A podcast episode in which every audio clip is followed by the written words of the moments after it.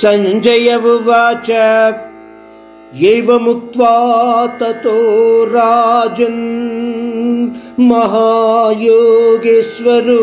हरिः दर्शयामास पार्थाय परमं रूपम् ऐश्वरम्।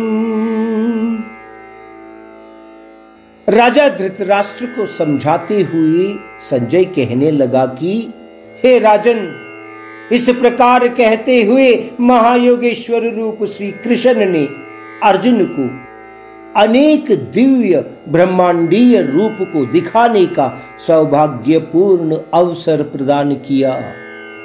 ब्रह्मांडीय रूप का विवरण कुछ समय तक संजय द्वारा भी बताया गया है इस अध्याय में।